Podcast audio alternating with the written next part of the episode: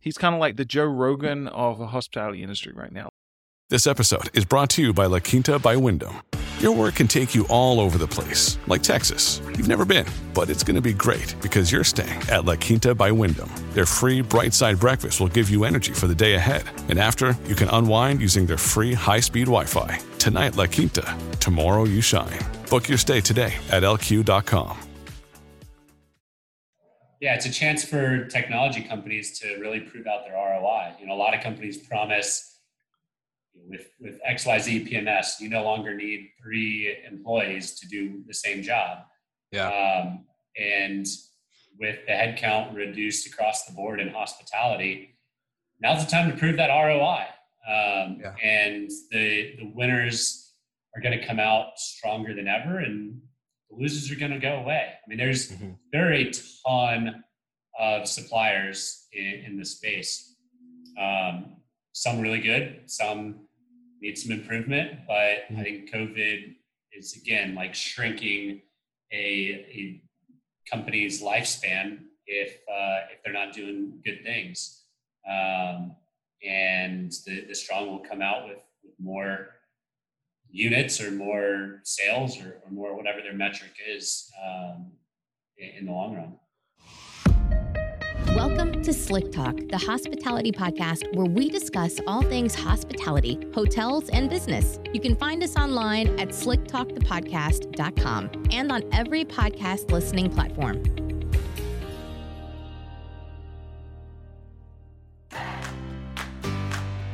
This podcast is brought to you by Hostfully. We make property management software and digital guidebooks that help vacation rental managers all over the world optimize and scale operations. We are grateful to be joining Will Slickers and the Slick podcast listeners to provide value to you, the vacation rental professional. At Hostfully, we're data geeks, and we love partnering with other companies in the vacation rental space to bring the most insightful content, analysis, and market reports. You can even see specific market reports about what amenities are important and how demand looks in your region. We also love to share best practices. To learn more about what you can do to improve your vacation rental business, visit our industry leading blog at www.hostfully.com. There, you'll find resources that will help you understand how to take advantage of multi channel distribution, dynamic pricing, automation, and more. Along with Will Slickers, we hope you consider us as your helpful guide in building your vacation rental business. Learn more at hostfully.com. That's H O S T F U L L Y.com.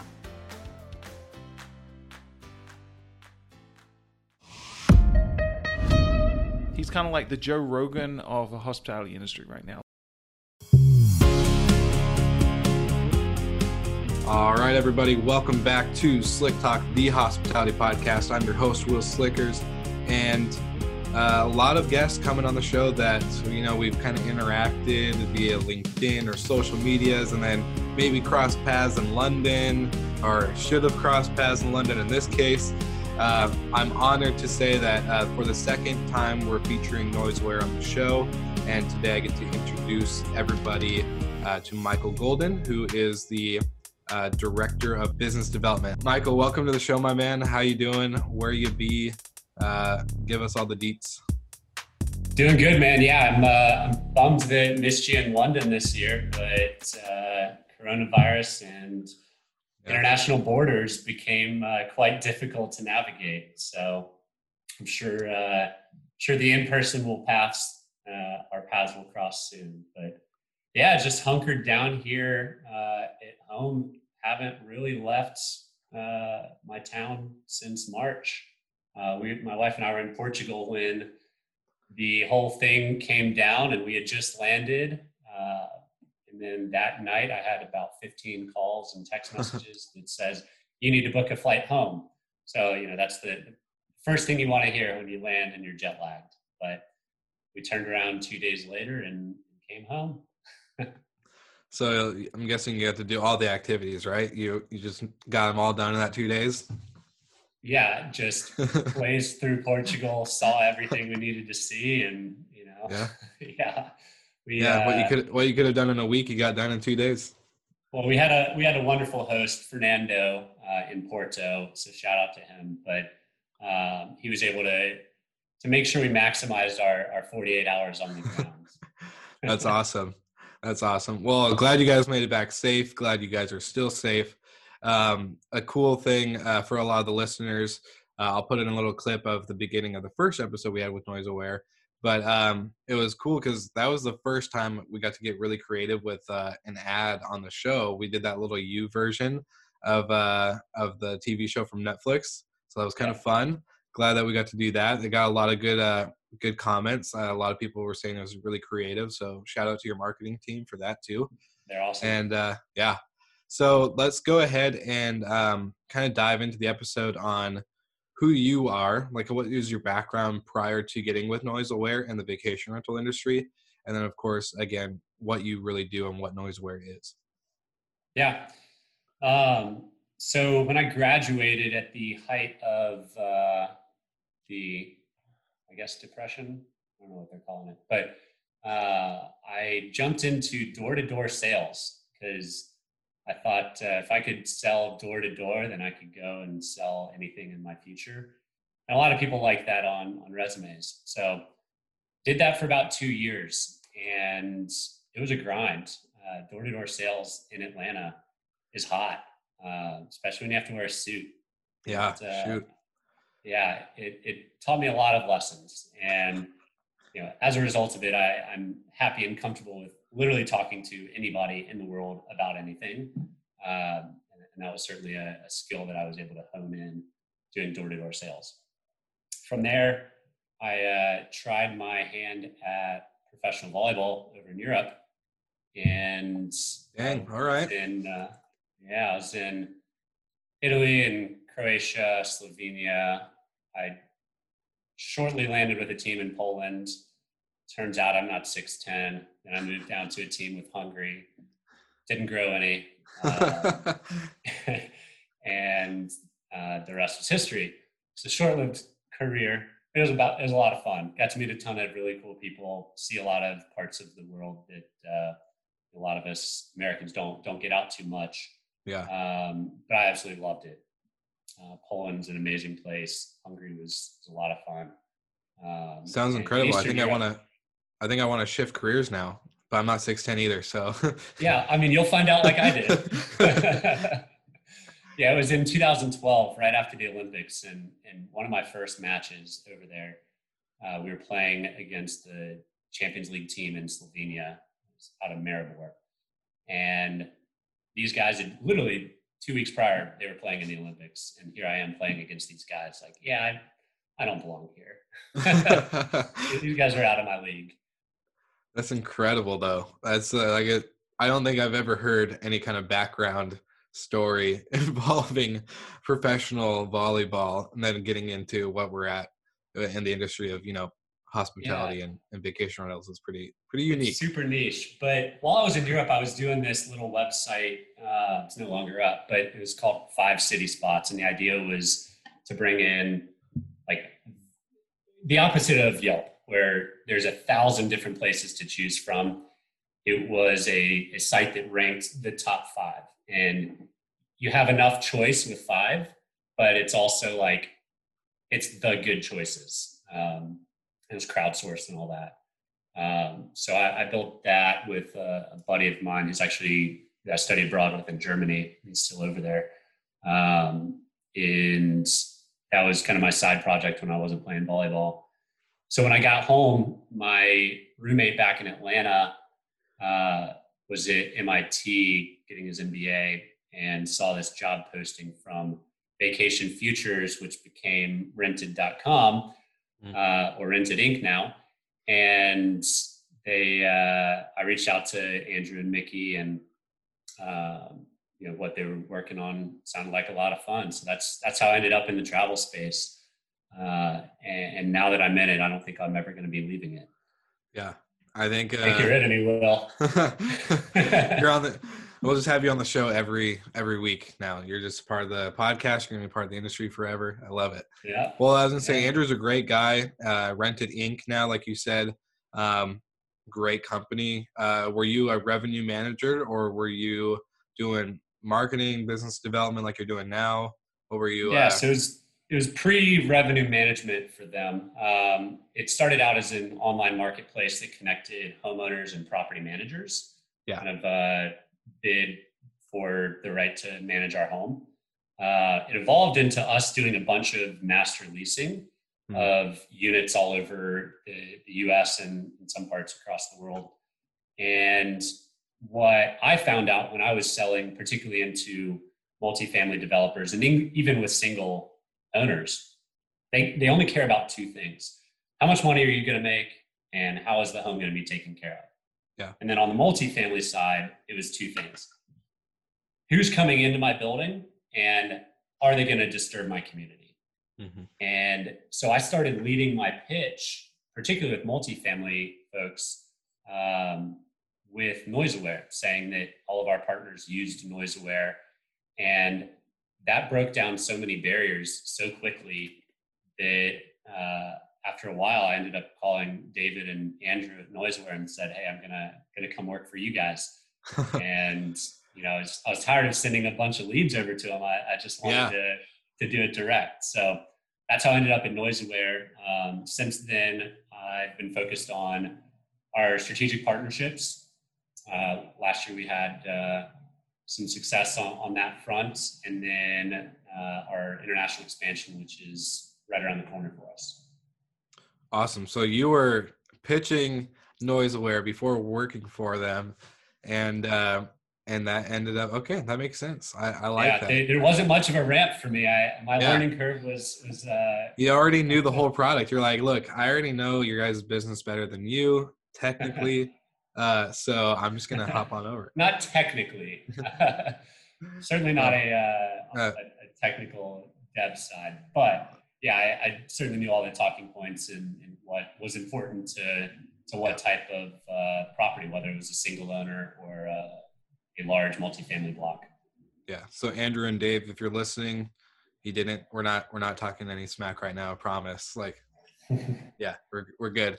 Um, so for I just want to maybe do like a quick recap for the listeners that maybe didn't hear the vacation rental mastermind series that we did with you guys as one of the uh, top episodes. Um, what is NoiseAware exactly? And again, um, it's kind of in the name, you know, NoiseAware, but um, it has a really, I think, unique fit into what we do in the industry. And so, kind of just giving that broad, and then we'll go into the rest of the episode. Yeah. So, NoiseAware is a is the only privacy safe noise monitoring tool that you can monitor noise inside and outside of your home. And what we do is look at noise levels, not instantaneous, not slammed doors, but rather over periods of time. It would indicate property misuse or something that's going to be disturbing to, to neighbors. And when that threshold has been exceeded, then we're going to let the property owner or the property manager know so they can handle it. And we also have the ability, we have our own call center. So when it's nights and weekends and these professional managers want to get some sleep and you know don't want to have to answer the phone at 2 a.m. or and call the guests, uh, we can handle that for them too. So it kind of uh, makes you aware of what's going on, and, and we also are, are there to just we're designed to stop it entirely from start to finish. Yeah, so you're kind of that um, second gate like mediator when it comes with property management, and then of course the guest when it gets a little rowdy at the property.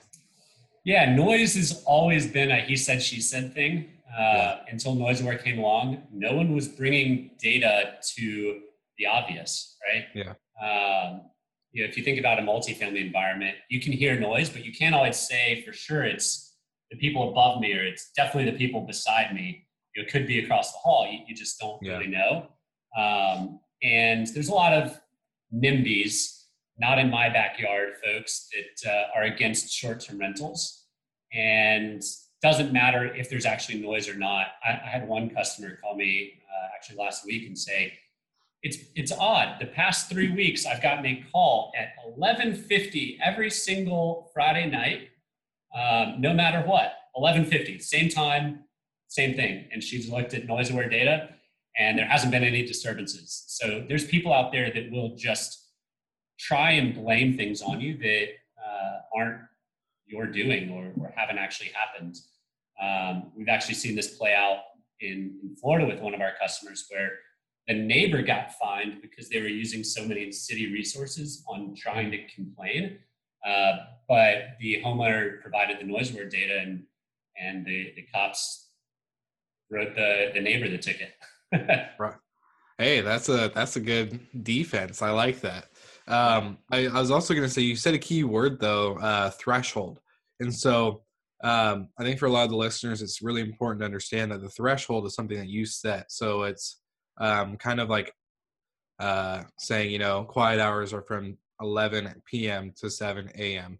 And when that noise level, decibel level, so to speak, actually not so to speak exactly, um, cr- crosses that threshold that you set, then it goes off. But if it doesn't meet that threshold in that time frame, you're normally pretty okay.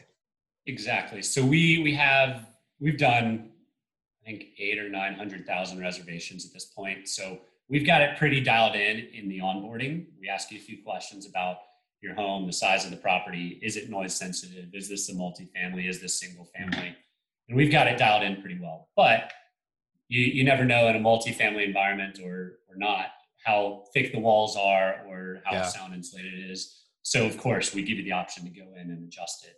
And some properties, quiet hours might start at eight, some might be nine or 10, um, but all of this is, is adjustable. Awesome. So that's, that's really, I think it's really important. And one thing we really see with a lot of guests on the show and just in the industry as well, um, being able to customize certain features is really, um, really a, I just say unique and needed tool because a lot of like making my business conform to a operation standard that we normally don't operate at and we operate this way but we just need one little tweak right? And uh, we can't make that tweak then it kind of like ruins that operation experience. So it's really nice to be able to to adjust stuff to your to your flow. Yeah absolutely and, and these are all learnings that we've been around for, for five years now and everything that we've rolled out has been direct feedback from our, our customers so you know, a long time ago, we didn't have breakdown by hours. And cleaners would come in and they everybody get an alert every day at noon or 12, 1, 1 o'clock, whatever. Um, so we built that feature. Um, a lot of people were getting our alerts at midnight, 1, 2 a.m. Uh, and they had hot phones with their employees and they were passing this mm-hmm. around. So like one weekend, Will's got it. The next weekend, I've got it. Whenever the alerts come through, I need to, to handle it. Um, so we built the response center, our, our night agent team, who will contact the guests on your behalf. So you don't have to wake up. So no one's playing the hot phone. Employees love it because they don't have to to be yeah. on call. Uh, you know, they're not doctors. They're not you know emergency people. Like that. It's just not their job. So we we started handling that, and so we we try to look at deep dives on our customers and, really build our product and, and the future of our product around what we're hearing. Awesome. Well, I want to get into from your perspective at your time with Noise Aware. What's the biggest impact that you've seen Noise Aware make in the industry of vacation rentals and hospitality as a whole?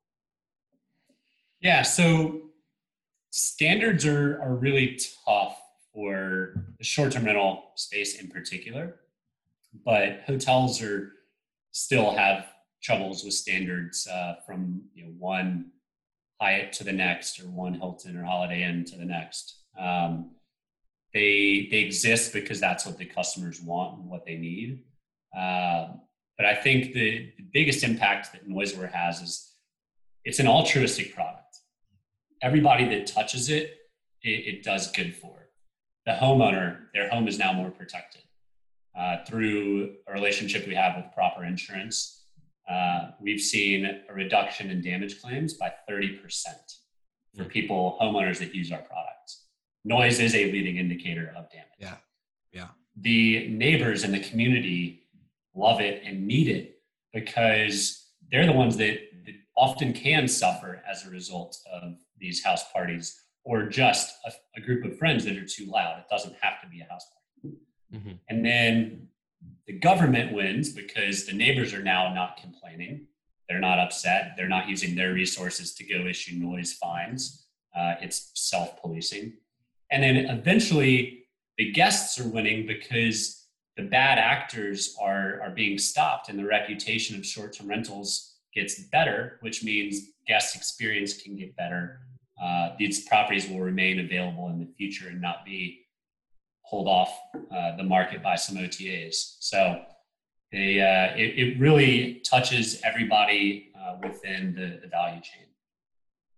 I yeah, I think that's a really big, um, a really big key factor that you're talking about with self-policing, and it's a big part of what we're we're talking about all over from being with you or with Chris from IPRAC or anybody like in the industry that we talk to is really seeing the rising standards of of the industry and coming into the point of not only is the standards for property managers or owners rising, but really the guests itself. Like what policy or not what policy, but what behavior are we accepting to be done at the property level um, when it comes to, of course, human humanization and interaction, and of course respect for somebody else's asset, right? And so yeah. I think that's a yeah, I, and I've been in the industry a while now, relative to how old the industry is. Um, but I've seen these iterations where when I joined, instant booking wasn't a thing. There, mm-hmm. none of the platforms were were pushing or, or doing instant booking, and now you have to be instant booking. Uh, dynamic pricing didn't even exist, and now it's pretty standard. It's almost standard practice across all professionals, and is becoming well adopted with even single hosts. Mm-hmm. And then there's automated locks. Um, I don't know if, how, how, much you travel and when you travel, is it all in rentals? But it's it is uh, still an issue for a lot of properties that it's not an easy way to get into the unit. So I think automated locks are are doing big things right now and and are helping the the standardization. And then noise, what we're doing is going to be standard in the mm-hmm. industry. Mm-hmm. Uh, the adoption is has been pretty vast as of late, in particular. Yeah. Um, and I, I, think as a as an industry across the board, we're kind of at a, a tipping point for a lot of these things like locks, like noise aware, that are are just going to be standard kit, uh, almost required to have to to do a good job of, of managing. Yeah, I think everyone that is now um, either a single property manager that just puts on Airbnb or Vrbo or whatever, um, they're to have to transition to like the more professional setting when it comes to like people like our company or uh, Saunders or you know whatever. Like it's to become whether it's one property on one listing site versus one property management company with multiple hundreds of properties. It's going to have to standardize across the board. But I like one thing that you said specifically before we even started recording. Um, this was on our pre-chat earlier this week. No, this is good. This is all good. Um, you said um, until we solve noise, there's always going to be an issue, right? There, you know, there's um, noise is the problem. Until we solve it, we're going to have other problems, like you said, with um, garbage and damage and all these other things that uh, we're seeing be be issues. Um, the reason why it's an issue is because we're not so- solving the noise issue. When once we solve the noise issue and are able to flatline that and level that out into a, perspective of um, not allowing crazy parties to happen and all this other stuff, then everything else will kind of fall along once that is solved. And I, yes. I think that's a go ahead. Yeah. Yeah. Cities care about two things. One, are they making money off of it? And two, uh, is are my constituents happy with this or not? And I, I think for the majority of the industry, people are paying their taxes. Um, I think that again, when I started, that was certainly not the case in this industry. I think we've evolved as a as a whole to accept that and, and pay taxes. Um, and then it's what are, what are neighbors, what are constituents saying and dealing with? And, and to your point, noise is number one, parking is number two, trash is number three. Mm. And when you solve noise, then the amount of cars at a party aren't going to show up, and the amount of trash they're producing isn't going to be as high.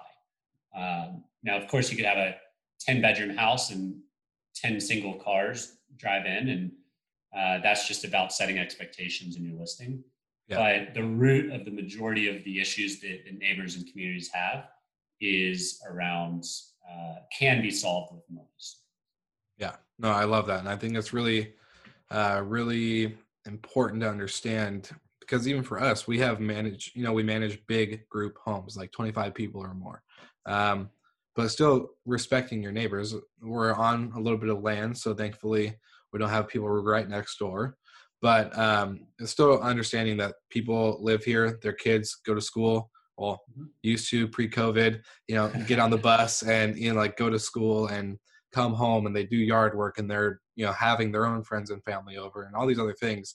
So just respecting that sense of the community um, is huge, is really huge. And I was going to ask you going into COVID 19 kind of shift, uh, where are you guys seeing in the lights of COVID 19 when it comes to, you know, the impact on the vacation rental industry and short term rentals as a whole? Is that something that you guys are seeing? Because we've talked about pivotal you know points in the industry right everyone's going to have to rise to the standard is that what you guys are seeing on your end with your customers and with data that you're collecting with noise yeah, so it was uh, it was a little touch and go there at the beginning of COVID, right? No one's yeah. traveling. All everyone's 100%. units everywhere globally is empty. Um, refunds are being issued. It, it was just messy. Um, and kind of once the dust settled there a little bit, people still wanted to get together with their friends and family. They still wanted to gather in, in small groups to, to begin. And what we were seeing is like over Memorial Day weekend, that's when a lot of stuff in the states shifted from closed to semi-open, or or the reopening process began, and we saw about a 120 percent spike weekend over weekend. Um, and we're looking at aggregate uh, U.S. data, but Florida, for example, had already been open. Mm. What's happened since then? Uh, the whole COVID house party trend or, or thing that the media's kind of grabbed a hold of, it's very true. Uh, we we can see it in our data. Uh, July year over year for us, there's been a 47% increase in noise events, and that doesn't even um, take into account occupancy. So in areas that, that occupancy has declined, uh, that 47% is is a probably a light number than, than the actual reality. Um, we've heard some crazy stories from uh, NFL players getting together with teammates and, and, girlfriends and wives and all that, and throwing massive parties uh, to a pop-up strip club Yes. It, uh, I was I was going to ask you about that one because um, uh, for a lot of listeners, I'll link in the show the article uh, that talks about you know um, the rise in, in risk and booking behavior. But uh, yeah, tell us a little bit about that pop up strip club for a little second. I think that is a great example of what Noise Aware really is there for. Um, obviously, there's smaller things. Um, you know, a couple teenagers trying to book when they can't, and get away with you know passing a fake ID and having a little you know 19 year old party when it comes to underage drinking or smoking or whatever. But uh, I think this one is like a great example of.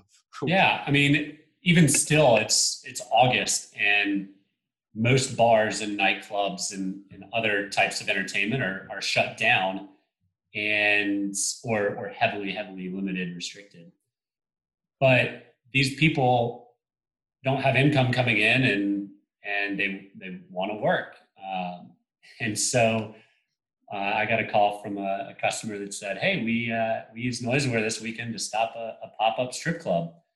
That the strip club owner, I guess, had rented out one of their houses, called in the regulars and, and some of the entertainment, and we were able to stop it before it got uh, messy or out of hand. um, but yeah, I mean these these kind of things aren't going to slow down the rest of this year for sure.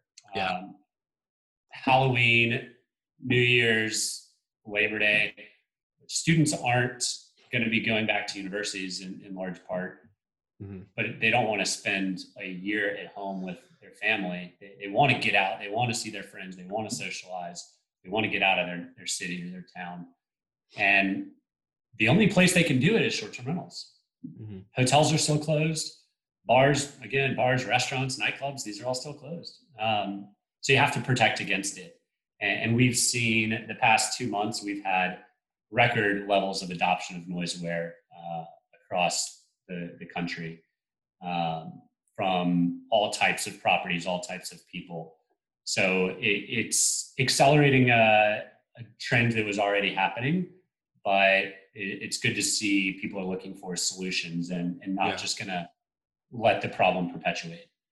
Exactly. It's kind of cutting off, cutting off the head of the problem and the issue. And I think that um, it's not even just like the crazy pop-up strip clubs. It's you know the business people that miss their coworkers and they don't get to travel because obviously, like you said, they are always in hotels and they don't have that opportunity to now travel with their coworkers and have that interaction and they're stuck with their not like stuck with their families but they're with their families a lot more um, like yeah. you said college students uh, same thing being kind of independent for a little bit and then going back to mom and dad's roles and and all that stuff. It's uh, it's not easy. All been there, done that. Yeah. Can yeah. you imagine doing it for more than just a summer though? Like. Yeah, exactly. So bad for these so, kids. yeah. um, so with that, I think it's pretty. It's a pretty eye opening in in the sense of, you know, that the industry as a whole though is not allowing this. We kind of are putting our foot down with that type of behavior um, that type of misuse of the services that we provide. You know, a lot of managers, um, kind of going back to the point that you uh, said with the neighbors really not liking some of their other, you know, surrounding properties uh, to be used for vacation rentals. Um, with the Destination Air Awards that you guys were a part of, um, when we were going through each nominee, we have to look at reviews, right? So we're looking at reviews on Google and Facebook and Instagram and or not Instagram, but you know other listing sites like Airbnb and Vrbo, Um, of course, our website as well. But one thing I noticed when going through a couple of these property managers and companies that have these properties, um, I found reviews that saying the neighbors don't want you here, don't book, and like it wasn't even had had nothing to do with um, with an experience that they had on the property. They just know that they're a short term rental and they didn't want that you know that experience and i think when you present when when you i'm trying to word this articulately but when you present a solution to a problem instead of saying well the problem is what it is it's nothing we can do. Kind of when it, it comes to the guest experience when you have a guest that's upset about something saying sorry this is against our policies or it's just i don't know what to do for you um, obviously you're not going to get a good response back, and yeah, you're probably not, yeah, and you're not going to get that guest back. Uh, it's kind of the same thing with neighbors and relationships. We want to protect our reputation as a whole, but individually, you want to have continuous problems? No. So being able to say instead of going, you know, sorry, nothing I can do for you. Uh, I'm not gonna I'm not gonna look after my asset, let alone your asset right next door. Um, presenting a solution and saying, look, we are thinking about you in our business plan. We are thinking yeah. about like we're being strategic. We're being, you know, uh, what's the word? Um, it's intentional. We're being intentional with how we operate and how we kind of are perceived as a whole. Yeah, and that's a really good point. We've actually had customers, new customers, call us and say, "Would you mind calling my next door neighbor and tell them why, like, the product that you are that you just sold me to explain basically that this problem is something I'm addressing and I'm trying to solve. And, and yeah. we don't we don't want them to deal with issues. We don't want neighbors to deal with issues. We don't want homeowners to deal with issues. Um, you know, I wouldn't want my next door neighbor to have to deal with that crap.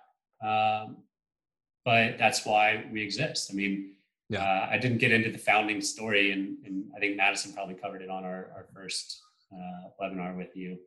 But Dave was renting out some apartments in Dallas, and two girls on a quiet study weekend before finals promised uh, just to be studying the two of them. And we call it mini Coachella because apparently, the second they got in, it didn't stop until Sunday. like Wow. just nonstop, lots of people. And David lived two miles away and he didn't even know that this was going on. Like, had he known, he could have gone over there Friday night and stopped Yeah. it.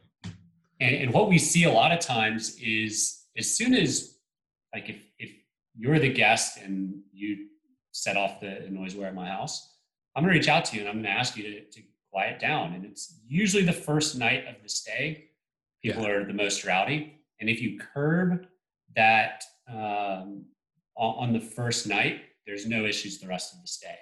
Mhm. Um, so if they get away with it the first night, they're probably going to do it again the second night and probably the third night. And they might not be staying longer than three nights. And bam, we just had three days in a row that it was hell for the neighbors next door. Yeah. Um, so No, I uh, I was gonna say for because you also said earlier, um, kind of the in the sense of the industry is not new when it comes to the short-term rentals, um, but I would say we're in a new age of this part of the industry, right? There's so much coming out, and I think we've all is we'd have to be blind in order not to see that with COVID nineteen uh, we are seeing a huge, huge shift in the industry. Um, we are like it's just been said multiple times on this episode and many other episodes before, and other articles, and you you name it, it's been said. Um, but we're seeing a lot of people either step up their game with implementing new software and tech and other integrations and tools and resources in order to really come out on top. We want to, all of us in hospitality, want to see restaurants thrive. We want to see the local businesses still be open and the little coffee shops and the hotels and the vacation rentals, whatever. Yeah. We're all um, wanting to come out on the other side of this, uh, even you know, ten times better. So Yeah. with, I was gonna say, with you saying, you know, that we're in a new age of it, um, the growth being so quick and new uh, when it comes to regulations and the future of short-term rentals, uh, you know, short, mid, and long term. Uh, what do you see uh, being the future direction the industry is going, and how long? What do you What do you think with with all the stuff that you guys get to see with NoiseAware? Yeah, that's a, pretty tough and broad question, but you're you're spot on. I mean, COVID is certainly going to accelerate a lot of the changes that, that have happened or were going to happen anyway. Just Yeah. shrunk them into crazy, crazy tight windows. And we've had we have a lot of customers of ours that, stand up in City Hall and tell, like, preach to the choir. We use NoiseAware. This whole noise thing, if everyone would just adopt it, we can solve this. And if that's the biggest reason why we can't be have rentals be legal in our city or in our town, let's change it. Um, and that I think combined with a lot of these cities and states are going to be struggling with tax revenue and with Yeah. fewer with less tourism they might consider opening up short-term rentals if they previously banned it or make it more adopted uh, across the board. But you know i, I know you know uh, our founder david really well. He, he loves to use this example of Yeah, the, the first automobiles when they rolled out into cities, people were getting in accidents, death rates were crazy high, no seatbelts, no stop signs, no lanes, like just hitting people left and right. And then they adopted the seatbelt and the traffic light and the sides of the roads that you drive on. And they started to, to see, I mean, I can't imagine the world without an automobile now. Yeah. Uh, I, I've ridden horses before and they're not very comfortable. They don't have air conditioning. Uh, Or- or in part of the country. yeah, um, but rentals is kind of in that same phase. Uh, mass adoption has happened, and we just need some bumpers. Uh, we just need some guardrails to to keep us on path. Mhm. And there's some some companies doing some really cool things out there that help with that, like making sure taxes are collected, uh, and then things that, that address um, parties and other issues that uh, cities and states have um, need to be addressed. And I think all that's going to be accelerated as we get out of COVID and cities and states are looking for more revenue, ancillary revenue streams, and, and rentals is a, a, great area. Yeah, no, that's very true. Um, I'll use an example. One of the first hotels I worked at had a TPA tax, which was a Tourist Protection Act uh, tax that the city passed. It was two bucks a reservation per night. So you think about two bucks is nothing really.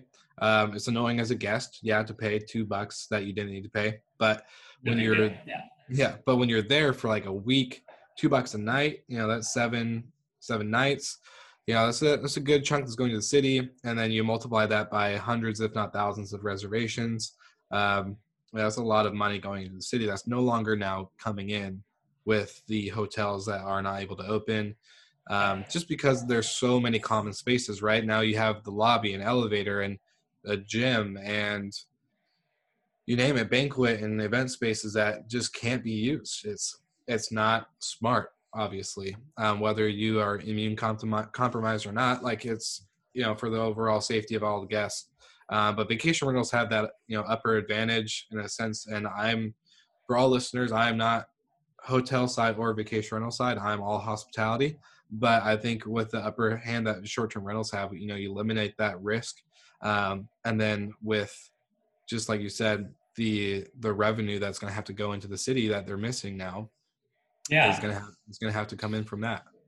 And, and to your neutrality point on on uh, hotels or vacation rentals i think over the past few years both seg- sectors have learned a lot from the other. Yeah um, yeah i think a lot of the the brands like your Sonders of the world have learned how to make standards like hotels do and hotels have learned, I mean, look at what Marriott's doing.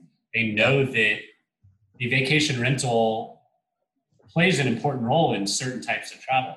Maybe if it's just you traveling by yourself for business for one or two nights, you prefer a hotel. I, hmm. I usually do if it's just me and it's just one night or two nights. Uh, if I'm anywhere longer than a few nights or there's anyone more than just myself, I prefer to be in a rental. Yeah. Um, so there, one is not gobbling up the other. Uh, both live and can live harmoniously, like Marriott is, is proving out right now. Yeah, agreed. And I think like and to to go on to that point as well, we we see um we see it in hotels a lot too. Like when my front desk staff, whenever I was training them or you know preparing schedules, and they would come talk to me about whether it was an issue with their shift or just an overall like overview of the day. They said, We have this many check ins today. We have 70 check ins. And you have to switch that thinking because a lot of people, you know, are thinking of numbers and they don't think of the actual person behind it. So it's like we don't have 70 check ins, we have 70 people checking in today. Yeah. We have 70 guests. And I think that's one thing I've also seen with um, with vacation rentals is that uh, you'll see in like these Facebook groups and whatever that they're saying the the guests are doing this or the uh, you know we talk about occupancy a lot in RevPAR and um, occupancy and RevPAR are very different in a hotel standards versus a property. You are 100% occupied if you have one guest, um, not out of the month, but you are 100% occupied versus a hotel has 20 guests and um, they are 20% occupied out of the X amount of rooms, right? So I think it's it's a big shift, and we can all learn different things from each side. Uh, we're seeing hotels. Sorry, I just went on a rabbit hole, but I was just saying we're seeing hotels now, you know, adopt uh, short-term rental stuff like uh, smart locks and um, stuff like Operto's uh, thermostats and all these other things. Um, but what I was going to say is, uh, having a brain fart. No, well, I, I can pick up there. Like the, the rental space, we, we weren't using dynamic pricing. And, and yeah, that was a massive thing for hotels um, and, and, airlines, right? Airlines are the kings yeah. of it. And just by implementing dynamic pricing, you, see revenues year over year up 20 or 30%. Like it's yeah. a crazy amount. Um, so there's continuous learnings back and forth. Um, mm-hmm. And how hotels go human light, right, for automated check-ins and uh, guest complaints and uh, locks and all these things. Like, the the worst part of the hotel experience to me is waiting in line Yeah. to get my key, and then I go to my room and the key doesn't work. Yeah. Like I just traveled, who knows, two, 10, 20 hours, and now I have to lug my stuff back down to, to grab another key. You already know what room I'm going to stay in. Just send me a text and give me the key code, and, and I'll walk in. Like, Yeah.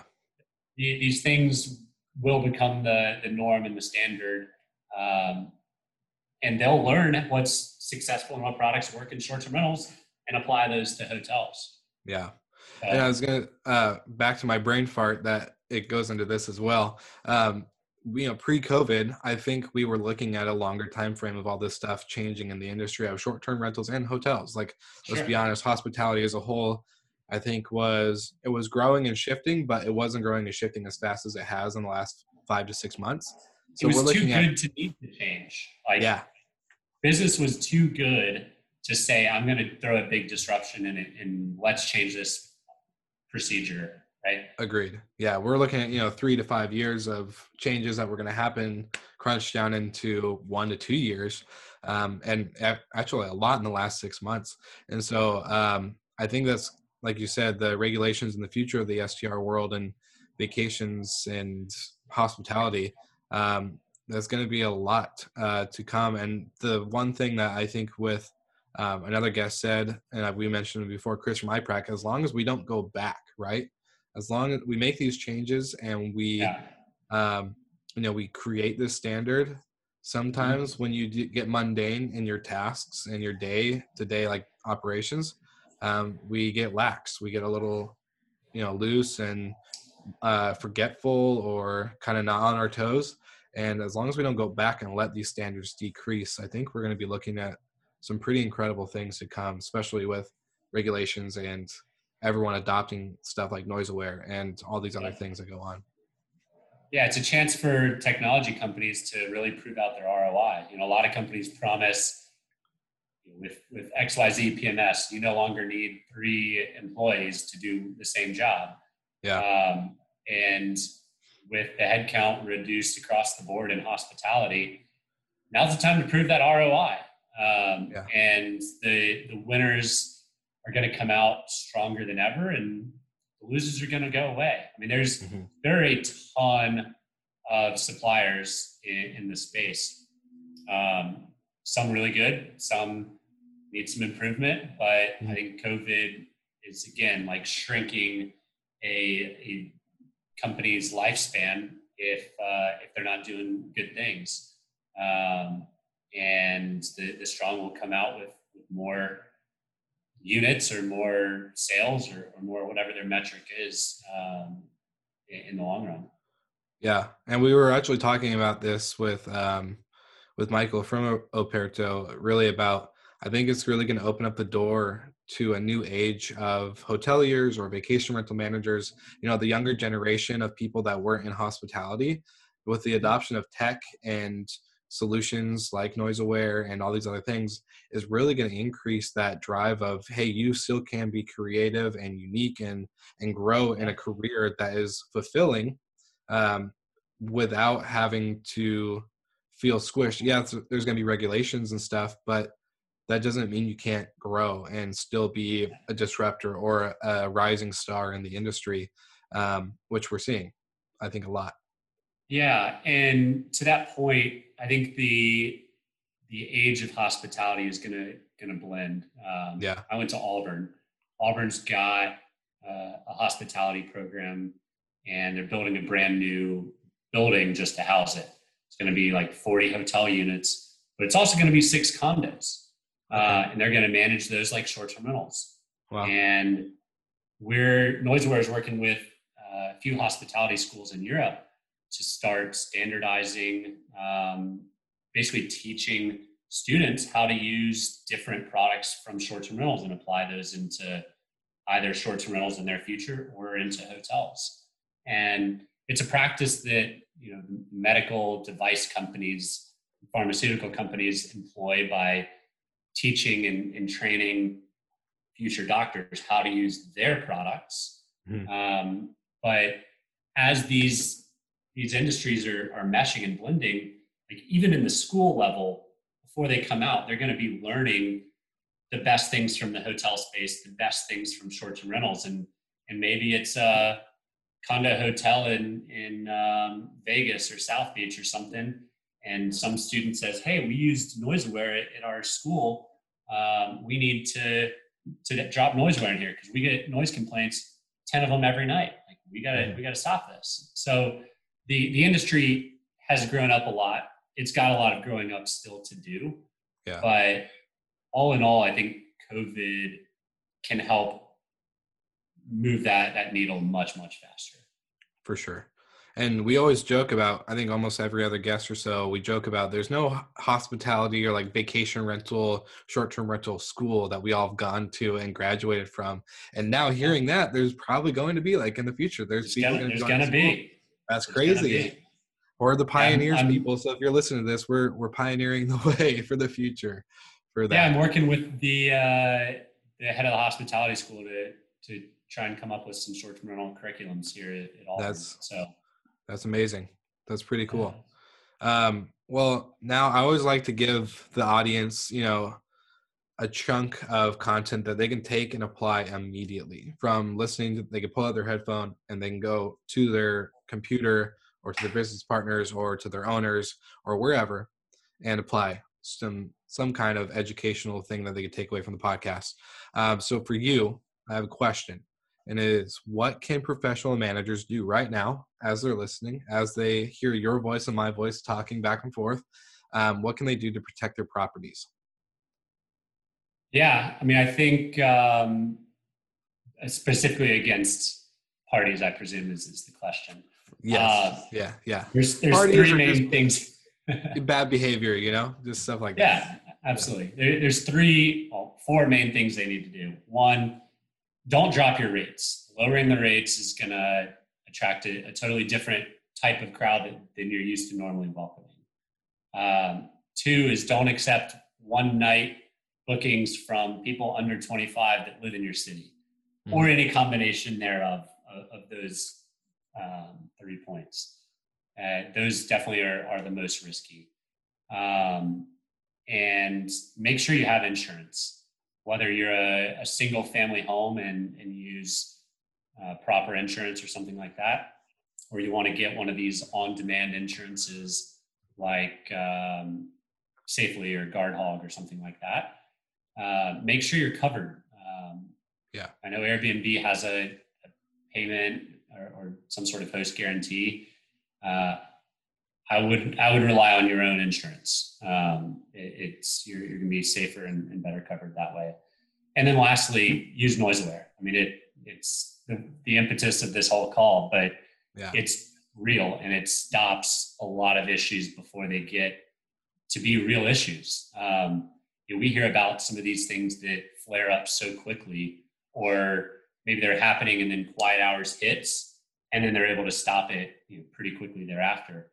But I, am all, of all the, the parties we've stopped, I'm really curious how some of them could have played out and you know, might have been ended up like Orinda or or some other yeah. tragedy that's really happened. Yeah. Um, so those are those are the four key takeaways I would say is hold your rates, don't don't drop them just to in a desperate mode. Um, don't take one night local bookings from young people. Uh, use NoiseAware and make sure you have insurance.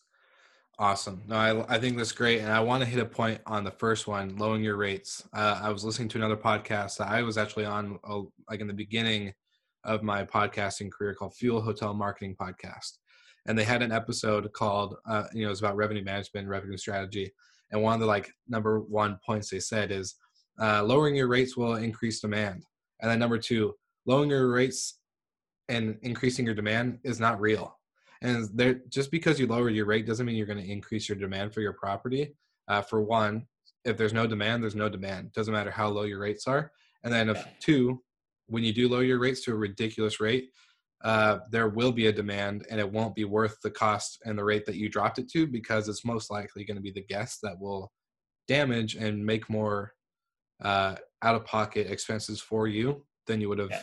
if you just let the place sit vacant. So yeah. I think it's a really, yeah, a really big takeaway um, yeah, you can't you can't make demand out of thin air. So, and if you do, it's going to be some sketchy sketchy demand. Uh, so yeah. that's that's a great great uh, four points. I think everyone can apply. So uh, I will link this article that you had featured in shorttermrentals.com. I think it's a great article. It goes into more depth of the uh, you know pop up strip club, and then of course these points uh, that you're talking about. But overall, just the eh, you know the increase in risk uh, and and different guest and travel behavior, which is a really insightful article. So I think uh, any of the slick talkers out there definitely check that out. I'll link all this stuff in the show notes. But um, in conclusion of the episode, I think we covered a lot. Um, definitely a topic that's super relevant into you know today's industry as a whole. Um, do you have any final thoughts? Maybe a shameless shout out, or um, you know, just anything that you'd like to say to kind of wrap up the episode? Yeah, shameless shout out to to Delta. I miss you. I will be back. I don't know when, but uh, I, I, will get on Delta soon. I hope. Um, but yeah, it's been a pleasure. I had a lot of fun. Will um, I think we could probably talk all day if uh, if either of us had the time for it. Yeah, I really enjoyed it. Um, would love to be be back on sometime in the future and see how a lot of this stuff plays out. Uh, but yeah, we have some exciting stuff coming up the rest of this year that uh, would love to get you involved in. For sure, yeah. All the slick talk listeners, slick talkers, whatever you want to call yourselves.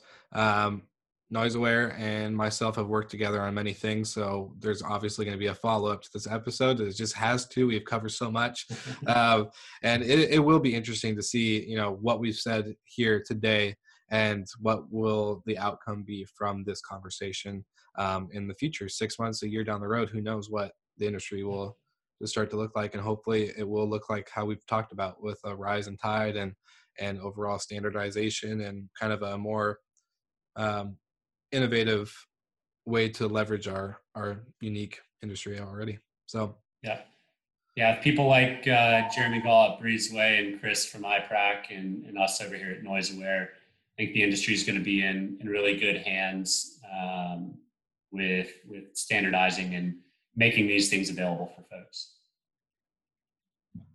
Perfect. Well, thank you, Michael, for being on the show. I appreciate uh, all your insights and the just the overall value provided to the audience and into the industry. Uh, you guys are killing it at NoiseAware, so keep up the great work and just uh, yeah, looking forward to having you back on the show sometime. Thanks, Will. Just let me know. Happy to join. Appreciate it. Thank you so much for listening. We love your support and want to provide the best we can to all our listeners. So please find us online, social media, and on Spotify, Apple Podcast, and Google Podcast.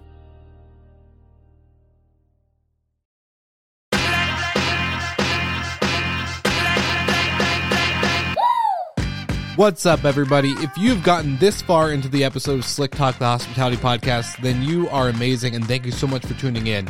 We want to send you two places really quickly. If you can, check out the show notes and click the hospitality.fm link. Check out all of our other shows on the podcast network. And don't forget, if you have someone that you want to hear on the podcast, then fill out the guest fill out form so that way we can get them on the show. Thank you so much for tuning in, and I hope you enjoy another episode of Slick Talk, the hospitality podcast.